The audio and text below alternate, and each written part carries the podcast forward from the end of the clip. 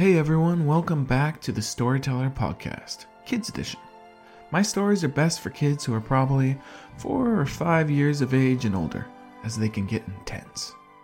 But everyone is different, so I'll let your parents make that call. I wanted to remind all new listeners to start with episode 1 of Fauna. If you start here, it might be a little confusing. I also wanted to give a shout out to my Patreon supporters and their kids. Zuma said if he could turn into any animal, he'd transform into a cougar. Scout would turn into a black panther, and Little Fox would turn into a fox. How fitting. What animal would you like to turn into? Have a big person send me a message on Instagram through at AdamJamesBooks. By the way, I wanted to let you all know that my dream is to turn this story into a TV series, and I'm here now in Los Angeles starting the process of making that dream a reality.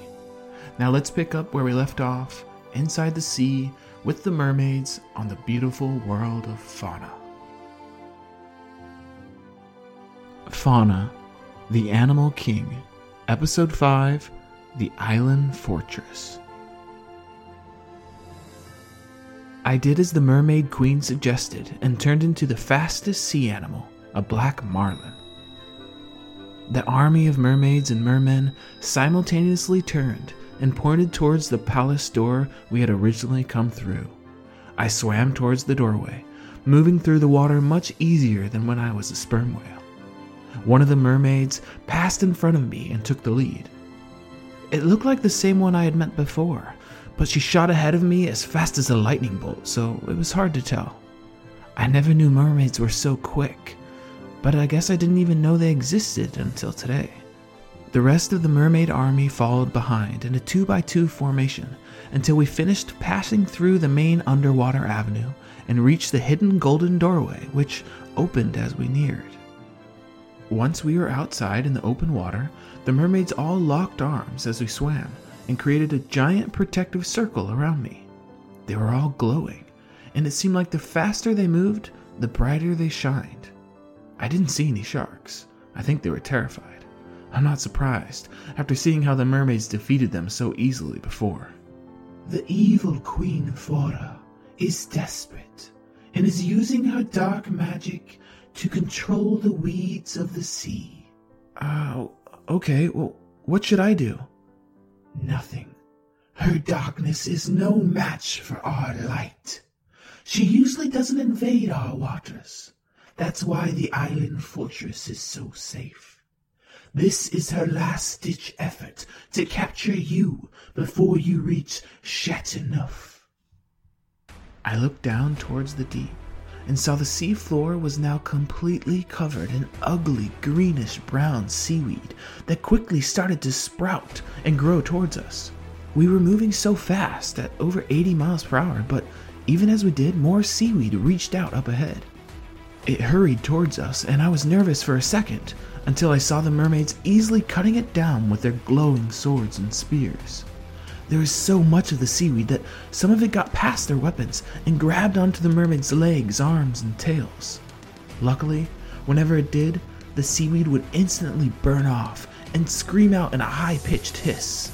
Emmy Rose swam next to me in the circle, unbothered by the invading darkness.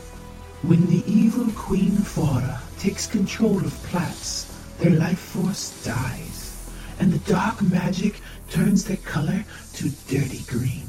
It happens to animals too. It starts with a dark ring around their eyes, and then spreads throughout their body like a plague. Eventually they are consumed by darkness, and their soulless bodies turn to muck. Oh, that's terrible. Is there a way to turn them back and release the evil queen's hold on them? Not that we know of. All hope is on you and your queen. My queen? Yes, the animal queen is coming. Only together will you be strong enough to defeat Queen Flora. What? What queen? Who is she? Where's she from? How old is she? Look, we have arrived. The shores of Chateauneuf are there. Jump out of the water and onto the sand. We will circle the island and destroy the invading seaweed. Good luck, young king. Go now. I swam as fast as I could, When I was nearly at the shore, I jumped out of the water towards the land.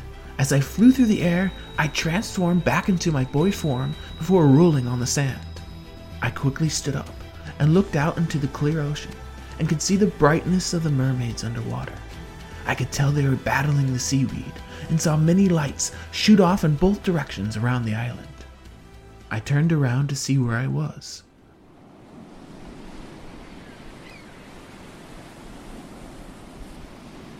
In front of me were tall cliffs. I seemed to be in a secluded cove of some type. Down the beach was a small wooden boat that had been left on the sand, so I decided to walk that way. Hmm. There's no one here. I need to get up to the top of these cliffs. Oh, it looks like a pathway over there. Not far from where the boat was abandoned, there was a narrow, steep trail that crisscrossed up the cliffs. As I got closer to the top, I could hear people. I was out of breath, but finally reached the top. There in front of me was a massive stone wall, at least 40 feet high. It was covered in yellow and purple flowered ivy. Spread across the top of the wall stood soldiers with spears, pikes, and crossbows. They all wore silver armor and helmets with dark green uniforms. Before the wall were many people like me who were walking in both directions. Some carried wooden carts with vegetables and varied goods, others rode horses and donkeys. Um, uh, excuse me, sir. Excuse me. What is it, boy?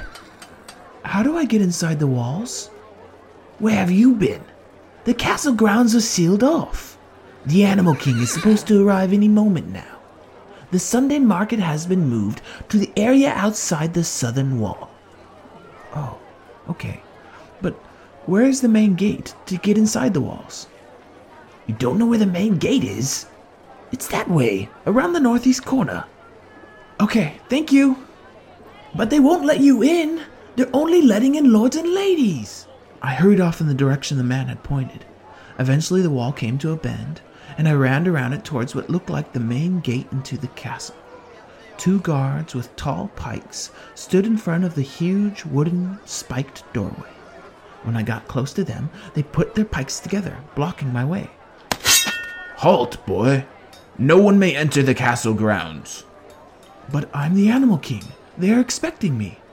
Back away. I am a white tiger. Open the gate! The Animal King has arrived! The tall green gate slowly cranked open. Inside was a spacious cobblestone courtyard, completely packed with animals of almost every type. They were all exceptionally large, almost as big as me. All at once they bowed down, their noses almost touching the ground. A narrow dark green carpet with golden trim was already laid out. It divided the animals in half and led to a beautiful white stone palace with green shingled rooftops. Yellow and purple ivy covered the palace walls and towers. I stood there frozen, marveling at the sheer number of animals and the beautiful palace that stood in front of me. Every animal was about the same size. If I was to guess, I would say approximately the size of an elephant. I must have been standing there in amazement for too long, because an enormous chipmunk slightly gestured towards the palace with his head as he smiled at me. No one moved. They all just continued to bow in silence as I walked along the carpet towards the palace doors.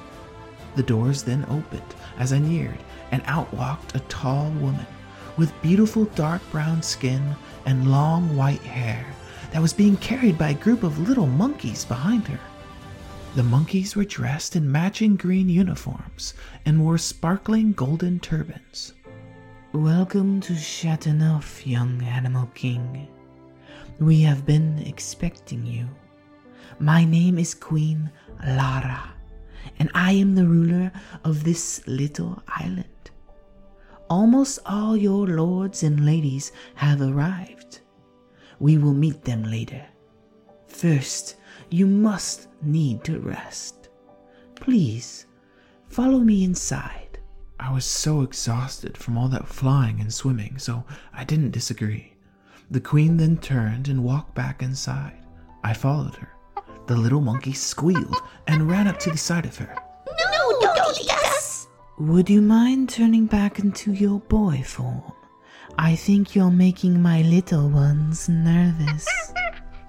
I actually did want to eat them, but I knew that was my tiger instincts and not me, and kept those thoughts to myself. So it is true. You are but a boy. There is so much to teach you. We continued to walk through the spectacular palace. The ceilings were so high and covered with paintings and murals that featured large wooden ships, sea battles, many queens, and animals. This is only the second time in 3,000 years that an animal king has graced our tiny kingdom with his presence. In the past, Chateauneuf was nothing but a sleepy merchant kingdom in the middle of the sea. We grew wealthy over time, trading with the many realms of the scattered continents, and lived unnoticed. Now, everything has changed. Our little island has become a protected safe haven. Queen Flora's dark magic is no match for the powerful light of the mermaids.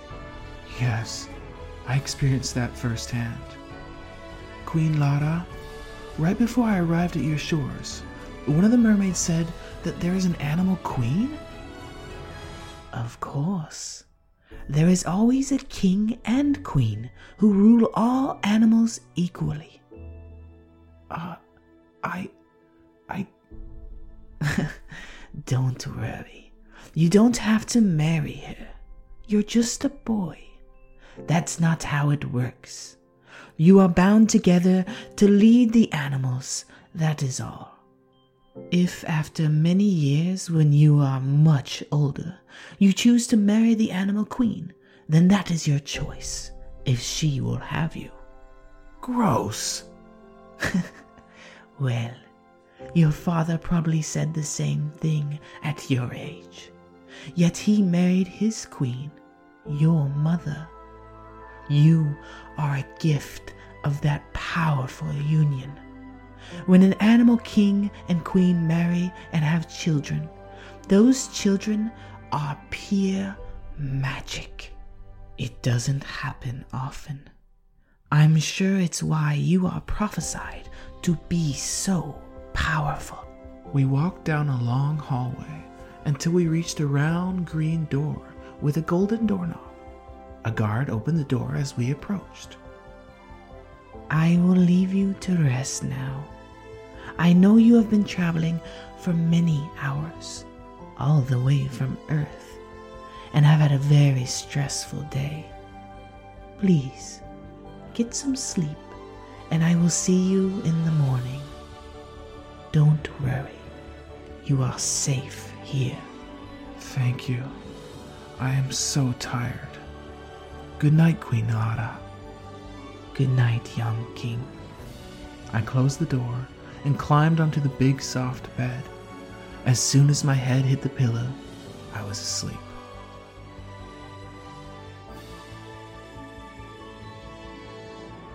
That's it for episode 5 of Fauna. In this first season, we're going to be learning all about the Animal King. The second season will focus on the Animal Queen. If you love what you hear and your little ones are entertained, please take a moment and write a review or give me one of those magical five star ratings. It helps this story spread. A big thank you to Liz from the SayYes.com blog and her three kids for posting about this podcast. I also want to take a second to thank my Patreon supporters. You guys are the best. I'm going to always post my new episodes there first, with the text, so you can read along if you want. Find out more at patreon.com forward slash Adam James. Okay, that's it, and I'm off to write the next episode. Bye for now.